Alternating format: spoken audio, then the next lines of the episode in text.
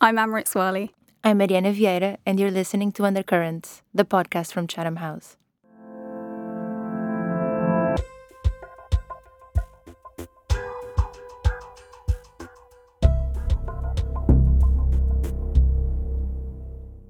Hello, and welcome to another episode of Undercurrents. You'll notice today that Ben is not here for, I think, the first time this year. So I'm really excited that it's just me and Mariana. We've kicked Ben out. But Mariana, how are you doing? I hear you have some very exciting news. Oh, thank you. Thanks, Amrit. I'm good. I have recently moved from the World Today magazine to the International Affairs Journal, where I'll be doing their book review section uh, which is very timely given the topic of the interviews for, for this episode. So I am very excited. I think you're going to be really great. As you mentioned, it's a very timely move because today's episode is dedicated almost entirely to International Affairs' new special issue. I guess before we go into giving you guys an overview of the interviews, Mariana, do you want to say something about the new special issue of International Affairs? Sure. So it's the January 2022 issue. It's the first of this year and the first of the centenary year for, for the International Affairs Journal. It is a special edition in that it is open to the public. Eh, there are going to be two special editions this year, I believe. So this is one of them. It is extra special for me because the topic or the theme of the themes of the articles are centered around race and imperialism in international relations, both from a theoretical and a practical point of view. And also, as part of the centenary uh, celebrations this year, the, the journal is having two other initiatives one on looking at the archives, and the another one, which are the centenary conversations, which you can also find a series of interviews that come out with each issue, I believe, which we will also link in the show notes alongside with the articles that we'll be talking about. Amrit, do you want to share with us your interview? Thank you, Mariana. So I spoke to the guest editors for this new special issue, Jasmine Gani, who is senior lecturer in the School of International Relations at the University of St Andrews and co-director of the Centre for Syrian Studies, and Jenna Marshall, who is senior researcher at the Chair of Development Policy and Post-Colonial Studies at Kassel University in Germany. We discussed their introductory article a little bit and spoke more broadly about race and imperialism and colonial policy making and the legacy and the impact that that's had on international relations. So it was quite a broad ranging conversation, but also super interesting because that's some of the thinking that we've been doing internally at Chatham House over the past two years as well. So it was great to kind of see how those two things linked up and also to discuss a bit more about the colonial tensions and problems in this idea of knowledge production and how that's shared between different sectors. So that's the first interview you listen to, and then we go over to Mariana. I had the pleasure of speaking with one of the authors uh, in the issue. Uh, her name is Katrin Antweiler. She was, until last week, a PhD candidate at the Justus Liebig University in Germany. As of last week, uh, she has defended her thesis on representations of the Holocaust in human rights museums and she has now uh, completed her degree. Her research looks at this intersection between human rights and memory, and her article in the latest issue of International Affairs is called The Coloniality of Holocaust Memorialization in Post Apartheid South Africa. In this article, it's, it's a bit more of a case study into the, the sorts of themes that she focuses on. And we had a really good chat about not just the article, but where the idea of the article came from, so a little bit of context we talked about some of the key concepts, but also the key arguments that she puts forward in order to make her thesis a bit more accessible for our listeners. And then we delved into the implications of prescribing these universal lessons from history and how these translate from a, global human rights discourse to more local dynamics. Let's take a listen.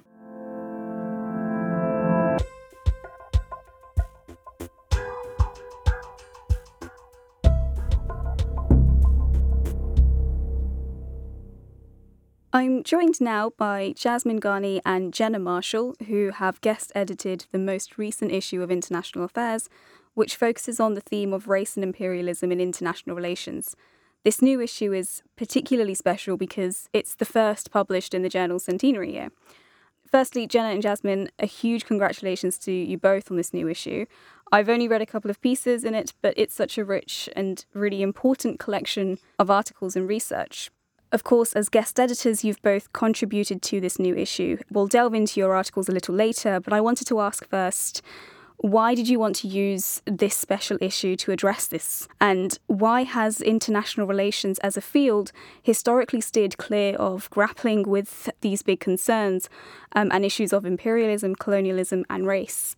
I think for, for Jasmine and I, like many of our colleagues, the murder of George Floyd and subsequent Black Lives Matter protests really did strike a chord with us. And we thought it was an opportunity for us to produce a body of work that took race and racism seriously. And doing that meant drawing on a history of scholarship that has also taken these themes seriously.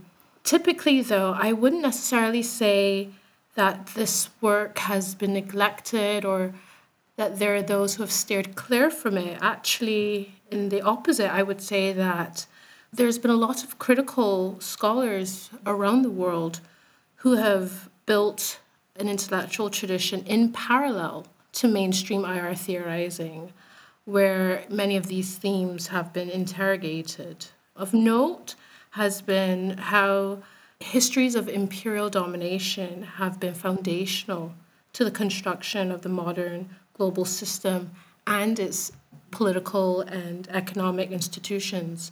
Here, I can think of the work of Robert Vitalis, Heloise Weber, Brian Schmidt, Duncan Bell, Olivia Rutazibwa, Robbie Shilliam, Meera Sabaratnam, Tarak Barkawi, Randolph Persaud. I mean, just to name a few. So rather than steering clear of it, I would believe we need to ask why mainstream literature has been hesitant to engage with this scholarship and on these themes. I'd just like to add to that, but first of all, thank you, Amrit, for your um, kind words and for having us on the podcast. I mean, I think Jenna's point there really speaks to the need to provincialize the experience and practice of Western IR scholarship, not only in terms of the received knowledge of IR, but also in terms of the praxis and teaching of it. So clearly, there are important segments of IR in other parts of the world, but also in um, Western institutions that have taken race and imperialism seriously. But of course, there is that neglect of race and imperialism in a lot of mainstream writing, theorizing, certainly in Western knowledge production. And we can see it as a product of perhaps three processes. One which um, Gurminder Bhambra has written about, um, that's methodological whiteness, or which Meera Sabaratnam has identified as sort of an immanence of whiteness. And what this relates to is a production of knowledge that's fundamentally shaped by one's standpoint, right? So, what is visible to the individual, what to them is important, what is worth knowing about and writing about from their perspective then gets reflected in their intellectual work, even subconsciously. And so, similarly, if the producers of knowledge are not adversely affected by racism or imperialism, then it just doesn't seem important enough to their research. It's not important enough to teach or write about. But the second way in which that neglect occurs is, is less incidental, right? Where in fact the silencing of certain topics helps to retain the status quo and helps to retain existing dynamics of power within the discipline, which is in certain echelons, it's within their vested interests. So if we were to give more attention to matters of race and imperialism, then who we listen to, what sources we take into consideration, the sites of knowledge production, all of that necessarily shifts. I'd say finally, as a few of the articles in the special issue have argued, IR has been complicit in constructing so called watersheds in which racism and imperialism are relegated to history, right? So, whether that's the creation of the United Nations, for example, or if it's the end of the Cold War, that might then produce the idea that if something occurred in the past, for example, imperialism, why would we then need to still talk about it? And what that does is, rather than have that necessary reckoning with the past, especially the West's past, it allows for a redemption of Western identity in academia. And that also justifies positions of hegemony or leadership, whether that's in actual politics or in knowledge production. Brilliant. Thank you both so much for that. And yeah, you're right. I think it's so important that we recognise that this neglect that you say, as you've mentioned, is is both conscious and unconscious. So there's a lot of work to be done in a lot of different ways to try and rectify that. Early on in your introductory article on the impact of colonialism on policy and knowledge production, so just drawing on what you guys were talking about here. So in that article, you both asked the question how do the exclusion, amnesia, and denials that constitute the discipline's history get reproduced at the policy level? Now, the reason I really like this question is because it very implicitly acknowledges that power and representation are really at the core of this issue that you're grappling with. And additionally, it speaks to the fact that these relationships between knowledge producers and policymakers are quite linear and almost subconsciously guided by a very well ingrained status quo on how things should be. So, I suppose my question to you, and there's probably a few questions in this, so apologies, but what are these racial foundations that underpin IR and how do they appear? How have they been perpetuated? And how does this then get translated to the policy sphere? How does this knowledge production and sharing take place? I think it's really important to first define our concepts here, particularly racism. And typically, we, you know, in, in public discourse, see racism as one holding prejudice. But I would like to draw on the work of Henderson, as I mentioned earlier. And he defines racism as the belief in practice and policy of domination based on the specious concept of race. And what's important to understand is that race is a social construct produces different meanings in different contexts and different times and space. So, racism must be viewed as ideologies, practices, and policies that are reflective of and supported by institutional power. And in this case, it's typically state power. So, I, I just think having that understanding of, of racism helps us to then understand what we mean by the racial foundations in IR theorizing. And with that definition in mind, I, for instance, in my work, looks directly at development policy and development aid. And we see the deployment of development aid, particularly after 1949, when aid becomes institutionalized. And what, what often goes unremarked in the mainstream, as well as critical literature, is the way that aid itself encodes racial tropes of non Europeans, of their populations, but also institutions.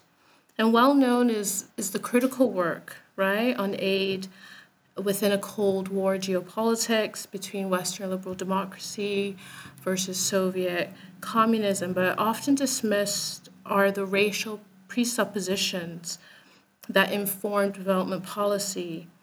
And the way in which they presuppose is this idea that the non European, and in my work, I, I look at people of African descent, how they're incapable of betterment outside of Western ideologies and institutions. And the result of this is this idea that somehow, as non Westerners, there's a, a, lack of agency and legitimacy. And we, we see this in an interview with the Prime Minister of Barbados, uh, the world's youngest republic. And she responds to the suggestion that the island nation state was simply a pawn within the current geopolitics between US hegemony and China. And what's quite interesting is that she responds to say, well, there's been expansion of Chinese interests within North Atlantic economies, but that type of rhetoric that's given to small island states of them being pawns is not replicated. So there's this understanding or notion of small states within the global south as simply passive and in her words without equal capacity to determine their destiny. And what is quite instructive is that her response speaks to the level i believe of resentment that many leaders and citizens in the global south feel when their agency and their demands for self determination are often trivialized minimized misrepresented or, in some occasions, even ignored. Yeah, to add to that, I'd say that there are direct ways, right, that the racial foundations of academic knowledge production that we discussed in our previous answers find their way through to policy. And often that direct way is through personnel. And there's a long history of IR academics or just academics or intellectuals in general who have moved out of the university and into policymaking, either as consultants uh, or by taking up official government positions. So there are obvious examples of the latter in the United States, from Woodrow Wilson to Henry Kissinger to Condoleezza Rice. And going further back to the 19th century, the English political philosopher J.S. Mill uh, worked for the British colonial administration in India. So, where these intellectuals have had training in imperialist thought, or even played a key role in constructing that imperialist thought, they've then carried those ideas with them into policy, or at the very least have reproduced biases or erasures in their policy approaches. But often it's not as straightforward as that. Uh, for example, in my article in the special issue, I explore the way in which policymakers are in fact keen to access the expertise of intellectuals, and often that communication between policymakers and academics is mediated via think tanks. So when it comes to the Middle East, for example, academics, and historically they have done this, may consciously or even unconsciously reproduce what Edward Said described as latent Orientalism. Now, that might be through sheer discourse or reproduction of certain racial tropes, for example, a propensity for violence or sectarianism or authoritarianism. There's numerous articles, even contemporary articles we can find in books that, that reproduce these ideas. And the deep embeddedness of those ideas then are manifested via policies, either through policymakers discounting the agency of local people who, because of these, the reproduction of these tropes are seen as unreliable, or by direct efforts to mold the region in the image of the West. And a final example of this translation of intellectual racism into policy can be seen through what we can call uh, a methodology of erasure or a methodology of hypocrisy. That's often learnt from um, academics themselves, right? So, for example, you have the likes of Immanuel Kant, praised by the European Union for his cosmopolitanism. Often he's cited as somebody who provides a foundation for the ethos of the EU. You have that on the one hand, but the racial foundations of Kant's work in his anthropology is often overlooked. So that dualism that exists in an Enlightenment philosopher's work, someone like Immanuel Kant, in fact gets mirrored in EU policy itself right? So, for example, they can turn a blind eye to hundreds and thousands of migrant deaths in the Mediterranean while still claiming to champion freedom and human rights. So, that dualism that exists in academia and intellectual thought provides a, a methodology for how that can be reproduced in, in policy. Just as a quick follow up, Jenna, to your point about defining concepts, I wanted to ask, and apologies if this is a very basic question, but how should we differentiate between racism, imperialism, and colonialism when we're talking about their interactions with foreign policy and international affairs? What distinguishes these terms? Because they're obviously not interchangeable, and when should they be used?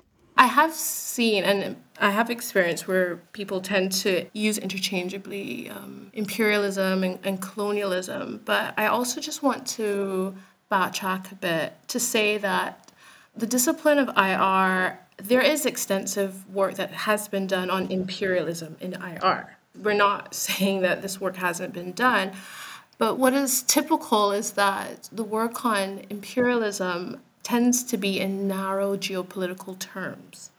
There's a lot of scholarship on formal empire or informal empire through military interventions. So, what recent scholarship on imperialism has done, which is quite interesting is the idea of imperialism has now a broader remit to think then of not only formal empire, but the afterlives of empire and the way in which certain practices reinforce global hierarchies. So here I think of the work of Adom Getachew and her monograph, World Making After Empire. And in her work, she specifically looks at what she's termed differentiated system of sovereign states. And what's quite interesting in that work is that the mainstream understanding of decolonization was the expansion of the state system, one that gave it even greater legitimacy after the end of formal empire. But in her work, what she argues is that actually the inclusion of former colonies into the state system actually sought to reproduce much of the logics that we found under formal empire, rather than a dismantling of much of these logics. So it's really important to see how even the term imperialism and how we study it has changed over time. To add to the great points that Jenna just made, with colonialism, often it can be associated primarily with colonization. So, because we've had the formal event of legal decolonization in many parts of the world, often taking place in the 50s and the 60s, sometimes there's an assumption that colonialism has therefore ended and is something which is a feature of the past and therefore not relevant to contemporary discourse. But we can make a distinction, right, between colonization as a historical events, as formal legal labels, whereas colonialism is reflective of an ideology um, that can still pervade the political structure, interactions between former colonies and, and the metropoles, long after decolonization has taken place. And so that often is referred to as neo-colonialism, but that distinction sometimes collapses in a lot of critical discourse. In terms of the overlapping between race or racism and both imperialism and colonialism, um, sometimes racism is used primarily in a domestic context, uh, whereas imperialism and colonialism will be seen as more related to the global context.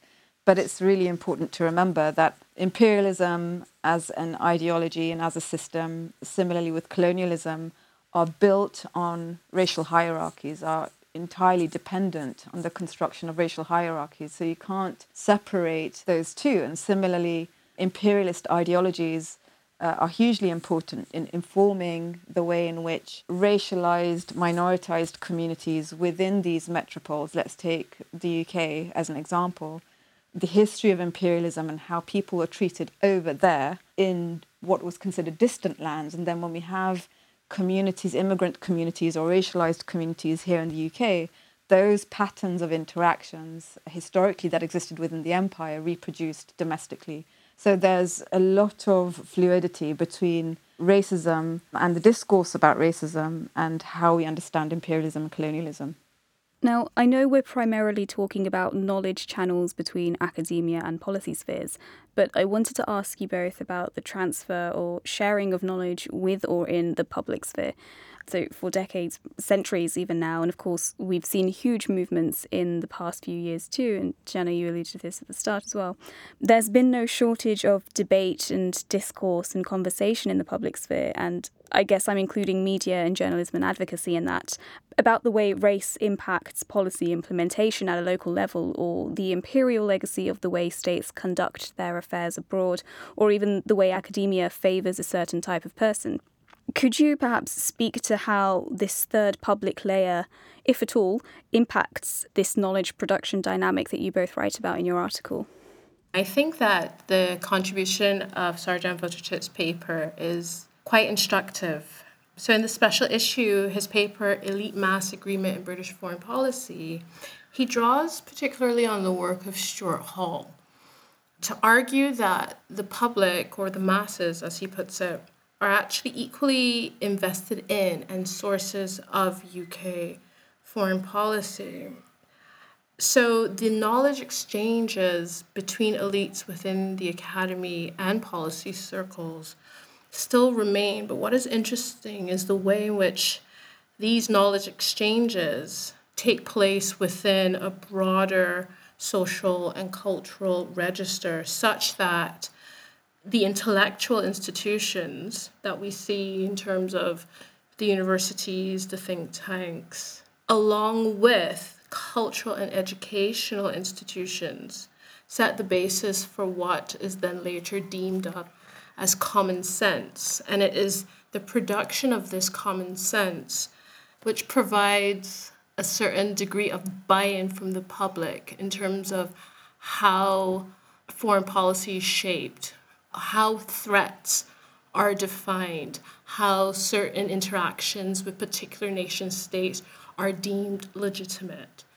A key point that we want to convey with this special issue is that theorizing doesn't always come from within the university, and practice is not always reflected through official policy channels. So, you really want to expand who we understand as experts and what type of politics constitutes good foundations for theory, right? So, often, for example, when we think about the right to protest, or negotiations for freedoms, calls for democratic or civil rights, we automatically look to intellectual work, particularly political theory, and especially we might look to the European Enlightenment for examples. But so often, these concepts and norms grew out of, still grow out from grassroots movements, especially from those marginalized or from racialized communities who had to, in fact, do the most to challenge institutions of power. And so we can see that from whether it's the abolition movement to labor rights movements, while that grassroots agency uh, might get erased in our histories and theorizing of those concepts, they're in fact hugely instructive for these really quite fundamental social political concepts. So that's where the academy can act as an important site of exchange um, historically and today, we do have intellectuals who are also engaged in activist or grassroots community work. Now, those ideas from the bottom up don't always have to be conveyed to official policymakers to make a difference. Practice and praxis can be in other forms, um, and it can be disseminated in more organic forms either through educational institutions or even just through that community work, through the bottom up. It's also what we understand as um, sites of, of knowledge exchange. Um, sometimes we can be quite limited in considering what can make a difference. And the special issues is seeking to challenge that. In your introductory article in this new issue, you talk about three dynamics. The first is academia being a supplier of knowledge for colonial policies. The second is influence of imperial practice and policymakers in shaping knowledge production. And the third is challenges to the status quo in academia. Picking up on your third dynamic that you mentioned, how can the challenges to the status quo that we are increasingly seeing in academia, or that we have seen in academia, how can that be translated to the policy sphere? how do we push for a system of relations politically, economically, and in knowledge production that a system that is underpinned by principles such as equity and justice and anti racism? How do we get there? I think the questions of justice and equity also requires one to think about a recognition and, and legitimacy of other ways of thinking and other ways of knowing the world. And in particular, the contribution of Kwesi Aning and Kwaku Danso in the special issue. They speak of a concept of episteme of alternativity. And much of what has been explored within the special issue has been about this necessity to render visible and intelligible that which colonial ways of knowing and colonial productions of knowledge have rendered invisible and unintelligible. And the practicality of such an endeavor is to challenge the dominant accounts of world politics that marginalize communities. And, you know, this also speaks to what Jasmine talked about with the grassroots movement.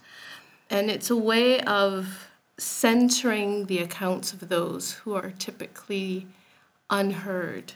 So, this idea of the episteme of alternativity speaks to the generation of knowledges outside of the dominant spheres of power and to give legitimacy to these forms of knowledges, to give credibility to these forms of knowledges. And for their work in particular, Aning and, and Danso, they, they speak to orality, to, to oral traditions as credible sources of knowledge production. When thinking about security concepts within, within the African context, the challenging the status quo is for practitioners as well as academics. And we're really clear with that. It's not just directed towards policymakers. So expanding even what we consider as knowledge, what's given credibility. There's an assumption that something has to be published in an academic journal by a prestigious press for it to be taken seriously. And we're not discounting that. Of course, that kind of knowledge production is incredibly important as well. But increasingly, especially as you have uh, people who are finding themselves shut out from academic institutions. They're not uh, getting their voices heard in policy channels. They are turning to more creative forms to get their voices heard. There's a fantastic bank of knowledge that's being shared and disseminated, for example, on online blogs or in podcasts. Um, there are sort of community gatherings where this knowledge is generated. And so this also exists as forms of knowledge. Getting into the practice of feeling comfortable in citing this knowledge, I think, is really important for academics to acknowledge. But also, when we're thinking about both academics, especially when it comes to policymakers, while there is an imperative to bring into the conversation voices that typically are not heard or are marginalized, those that are already in positions of power, we would say that this special issue is is calling on on all of them to show leadership and to show courage because having power is not always a bad thing right? Being in a position of power can often mean that you're in a position to enact positive just emancipatory change. So those who are in those positions having the courage sometimes it might be courage to go against the grain to enact those policies, to initiate that change, is just as important as those voices from the bottom up or those who are typically marginalised uh, to be heard. Jenna and Jasmine, this has been such a lovely conversation, and I've definitely learned so much. Thank you both so much for joining me today, um, and also thank you both so much for putting together such a wonderful special issue. Thank you so much for having us. Thank you, Amrit. Thanks for having us.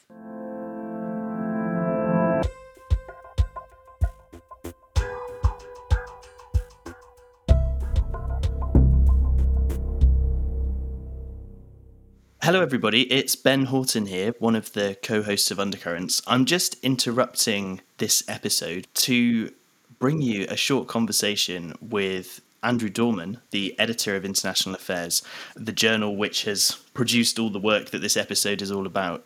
And we've got Andrew on just because it's a pretty exciting year for International Affairs. It's actually the journal's centenary. The first issue of the journal was published in January 1922.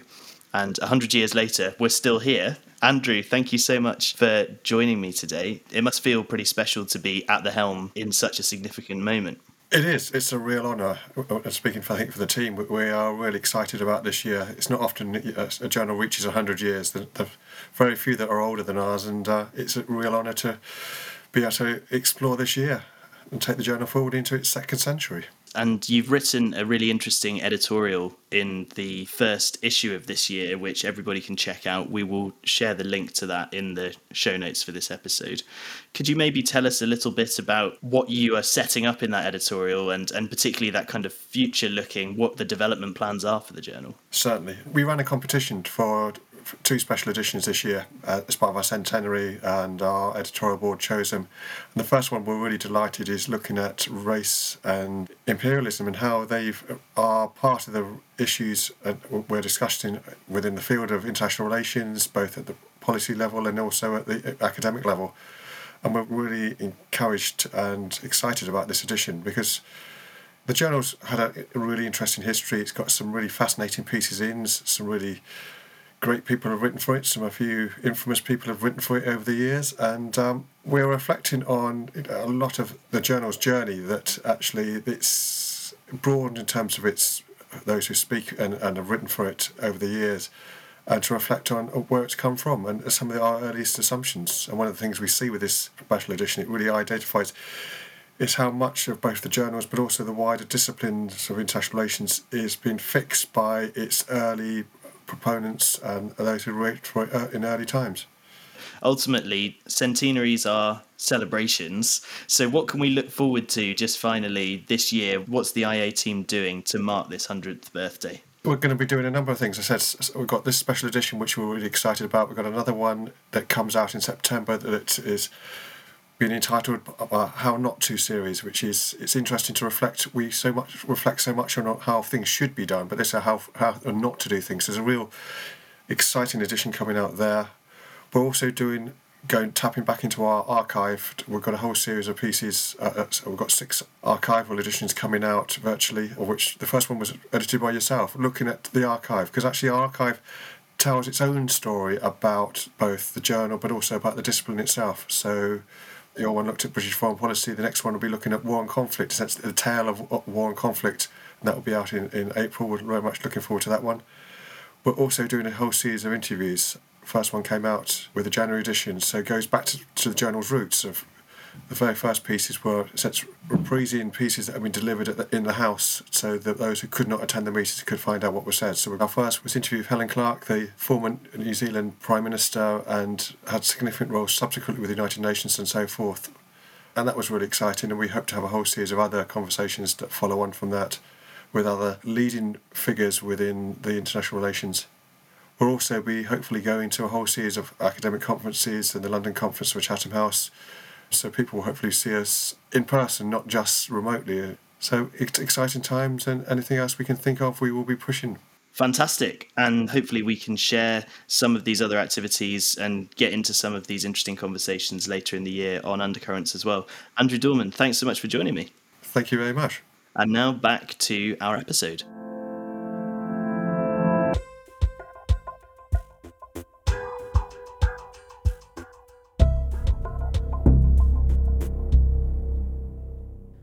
Okay, so now I'm joined by Katrin Antweiler, who is a contributor in the latest issue of International Affairs, this special edition that came out in early January 2022 and her article is titled The Coloniality of Holocaust Memorialization in Post Apartheid South Africa.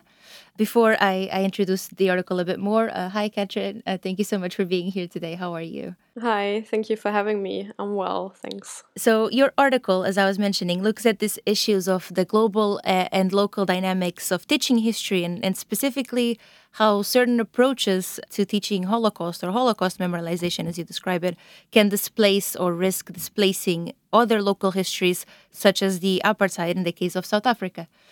I think congratulations are in order for such a, a thought provoking and interesting article. And I thought maybe we could start with telling us a bit of background from your research, but also where did the idea for this article come from and what do you set out to answer with this article? That's a very good question that is still very important to me and what I'm doing or what I've done for this article. The case study that I'm looking at in or for the article is from my larger research project for my PhD.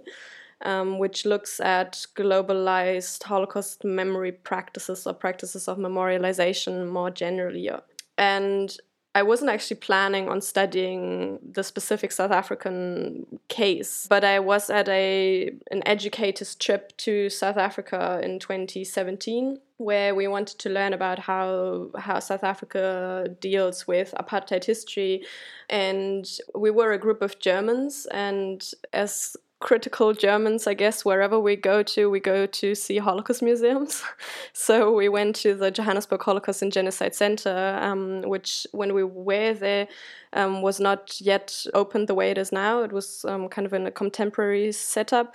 And we had a, a, chat with the the founder of the museum, Tali Nates, and she was very welcoming and open to all our questions. And she told us during our conversation, it just kind of came up that in 27, uh, no, in 2007, excuse me, South Africa included the Holocaust into the national school curricula. And that the reason why it had been included was the idea that learning about the Holocaust would emphasize a human rights framework that South African schools wanted to implement so that reasoning was the first thing that got me interested. Um, and then uh, just a couple of days later, I had a conversation with an old friend of mine, a South African, and I told him that we'd been to this um, Holocaust museum and that I thought that it was really good and that it had such an interesting approach and na na na. I was really like talking very positively about the site. And then at some point, he just looked at me and was like, "So, but why would I, as a South African, have to learn about the Holocaust?" And that was like the other or the next moment where i was like mm, okay yeah that's actually an interesting question i had never asked myself. Because as i just said as a german who came to the conclusion that or had come to the conclusion that holocaust education and memory if people wanted to engage with it does always matter um, i had never wondered whether for some people it might just not be interesting and that's all right as well so it was basically these two conversations that led me to look more closely at how the Holocaust is being memorialized in South Africa and South African settings, but also, and that's actually even more interesting to me, the reasons for why South Africans uh, turn to Holocaust history. That is really interesting. Now, I was wondering if you could tell our listeners a bit more about your work on memory politics and how it intersects with this decolonial perspective that you opted for in the specific case study. Why was the decolonial framework particularly well suited for the article they were talking about? I mean, I did try to um, go for a decolonial perspective for my PhD in general, um, but of course, specifically for this article, since I was looking at a society deeply structured by, well, colonialism, apartheid, neo colonial, neo apartheid structures, but also um, maybe even more importantly, especially in regards to my to my larger project, what I try to understand or bring to the fore is how via narratives about the past, uh, so forms of memorialization, certain norms, certain sets of values are being disseminated, being transmitted into places all over the world, and that whichever the place, the norms seem to still be the same. So, kind of this standardized set, I guess, really called for a decolonial perspective. In your article, you have a multi pronged argument, and one of the sections looks at how we should understand, or we could begin to understand time differently. So I wondered if you could tell us a bit more about the limitations to this conception of time as linear and why is it problematic to understand the past as being behind us? In the trend of globalized memory politics that I've been looking at, I often found, as you just said, this notion of time being a linear, progressive kind of flow. And in the specific setting, I think what it tends to do, or what it risks to do, is relegate mass atrocities and injustices to the past, and therefore kind of indicating or giving us the sense that we have already reached a better place. And on the one hand, specifically with human rights, where where you can really see how the Holocaust is kind of being put as the point of departure into a greater respect for human rights. This, on the one hand, adds almost like an historical weight to human rights causes um, that are being presented as the the answer to Holocaust history. I'm not sure if it's possible to reconcile them in that sense um, because I think what I find so so compelling if if you play around with this idea of thinking time differently, different to this straight linear line of progress then we would always like we would have to continuously ask ourselves about the repercussions of the past in the present and not assume that okay there is this closed chapter that we leave behind us. So already in this idea of learning lessons from the past i think is inherent this idea that yeah as i said it's like a closed chapter in the German case that I grew up in, that I know best, there are so many repercussions of Nazi history, not only specifically Holocaust history, on various structures of society. And of course, the same goes even more extreme form for South Africa with uh, neo apartheid structures. Um, so, yeah, I think that is also a, a concern that we, we would need to take into consideration. And speaking of concerns to take into consideration, what are some of the stories that get left out with such a linear understanding of time? Well, for example, it risks leaving out the perspectives of those who don't want to forgive. because I think one effect of, um, or maybe a, a, prerequisite of these lessons from which we learn is, um, and the, the, the, closing the chapter kind of, um, so to say, is that those who were, for example, victims of those atrocities we speak about in the past do not continue to suffer, to harbor resentment towards the, per the perpetrators of the past. So it's kind of a, an entire position that does not really, for, for which there is not really space within this discourse. I noticed that we've been talking about this general we without really clarifying whom it refers to. What are the key actors that your article focuses on, and what role do they play in shaping Holocaust memorialization? My my analytical perspective is more coming from a Foucauldian angle, um, informed by by governmentality, which does not specifically look at the governments, like the elected governments and politicians, but more of various, as Foucault calls it, governmental techniques. So, in my in my research and for this article, I did not look at South African politicians, like state elected politicians, but I looked more closely at um, NGOs and what we would call memory activists. And that could be teachers in local communities, for example, or people who would open a, a museum. I think key to, to this technique is positing or almost prescribing clear cut answers to Holocaust history. So it's not really the memory, or not at all the memory of the Holocaust, but it's more the lessons we're supposed to learn from it. Because I think from Holocaust memory, we can take many different lessons, um, as there are so many micro histories within that. But I think the moment where, at least from my analytical point of view, it becomes a governmental technique, is where it leads us into this one specific way of engaging in society, where it leaves us with the idea that the only acceptable response to this history is human rights advocacy is the engaging in fostering liberal democratic values and so on which obviously also uh, always leaves out other imaginaries for political orders, for example.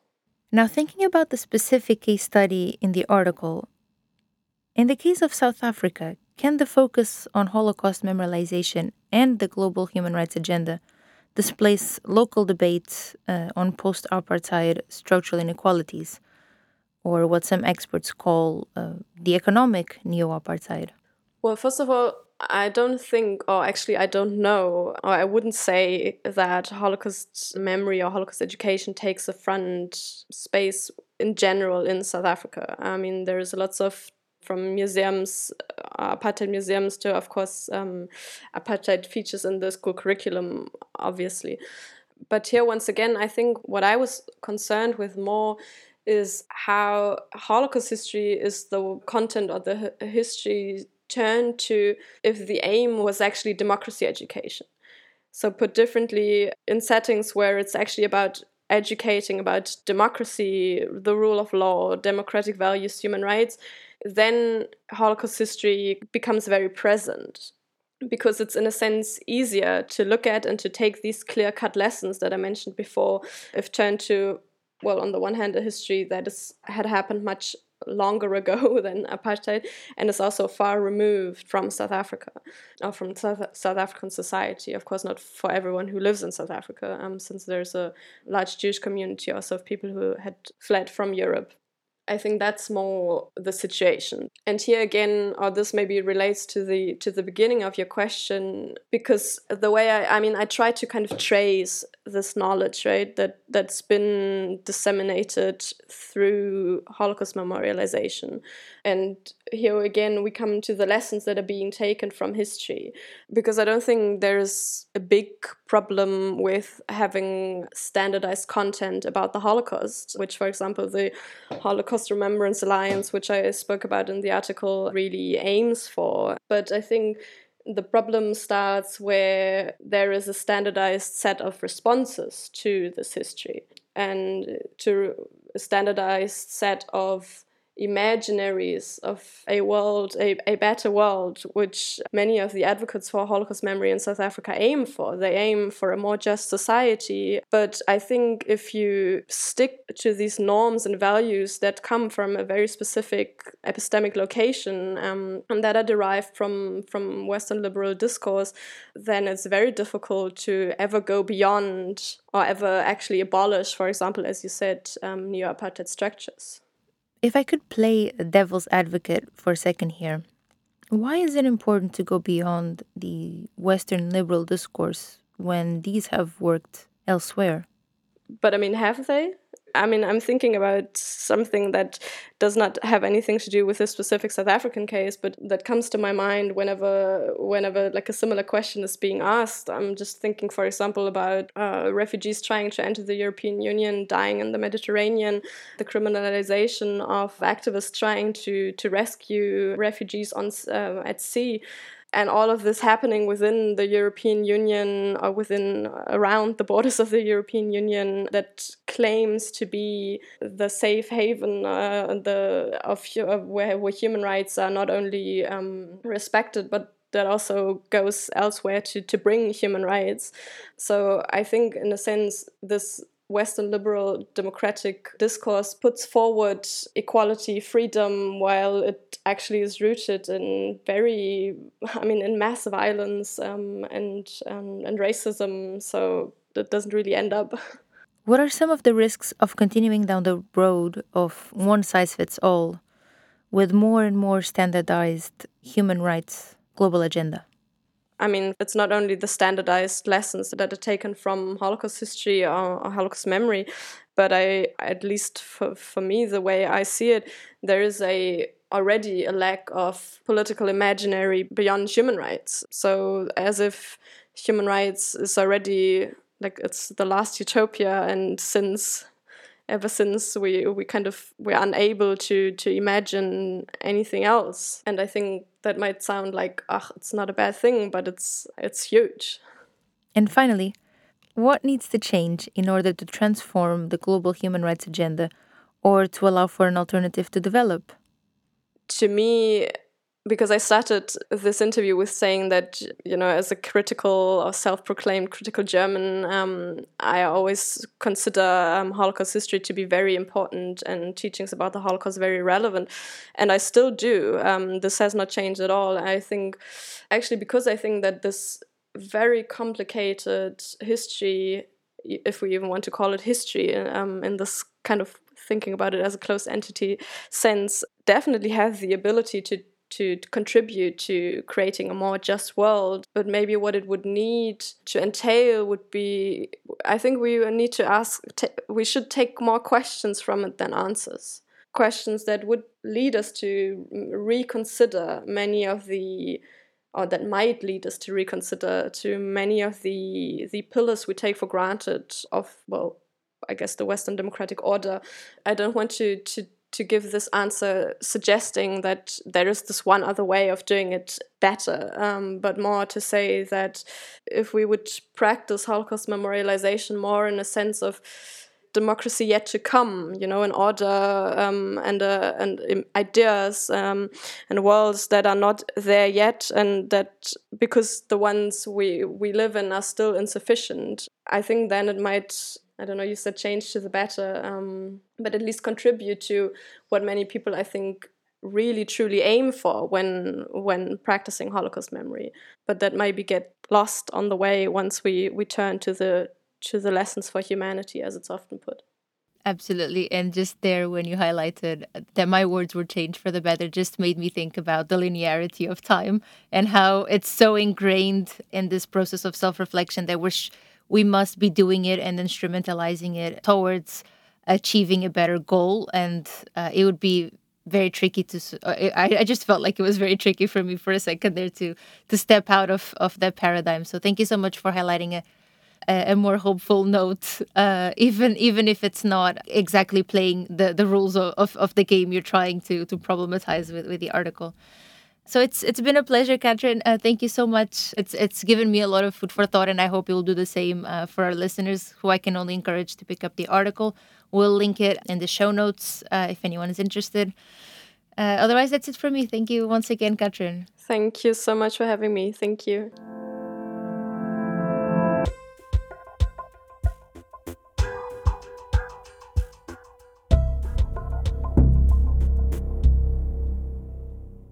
Those were two very good interviews. I definitely enjoyed them and learnt a lot as well. You can also learn more, if you'd like, by reading the new special issue of International Affairs, which we have linked in the show notes. The new special issue is all open access, so you can read them for free and download them for free as well. So please do do that because it's a really great issue um, and there are some really important subjects in them. It's very broad ranging. There are articles on the African nuclear weapon free zone, counterterrorism practitioners, British foreign policy making, and just race and racism and international relations more broadly, which is a concurrent theme throughout all of the wonderful articles in this issue. Not to mention, it has a fantastic book review section. If you enjoyed the, uh, the, the interviews that we put together for this episode, but also the, our previous content, and if you're looking forward to more interviews in the future, please subscribe to the podcast. Uh, feel free to leave us a review and a five star rating if we got there. We will be very grateful and also helps other people who are interested in international affairs to come across our content. So I think that's it from us, unless I'm ready to have any last words. No further words from me, except thank you for listening, and we'll be back soon.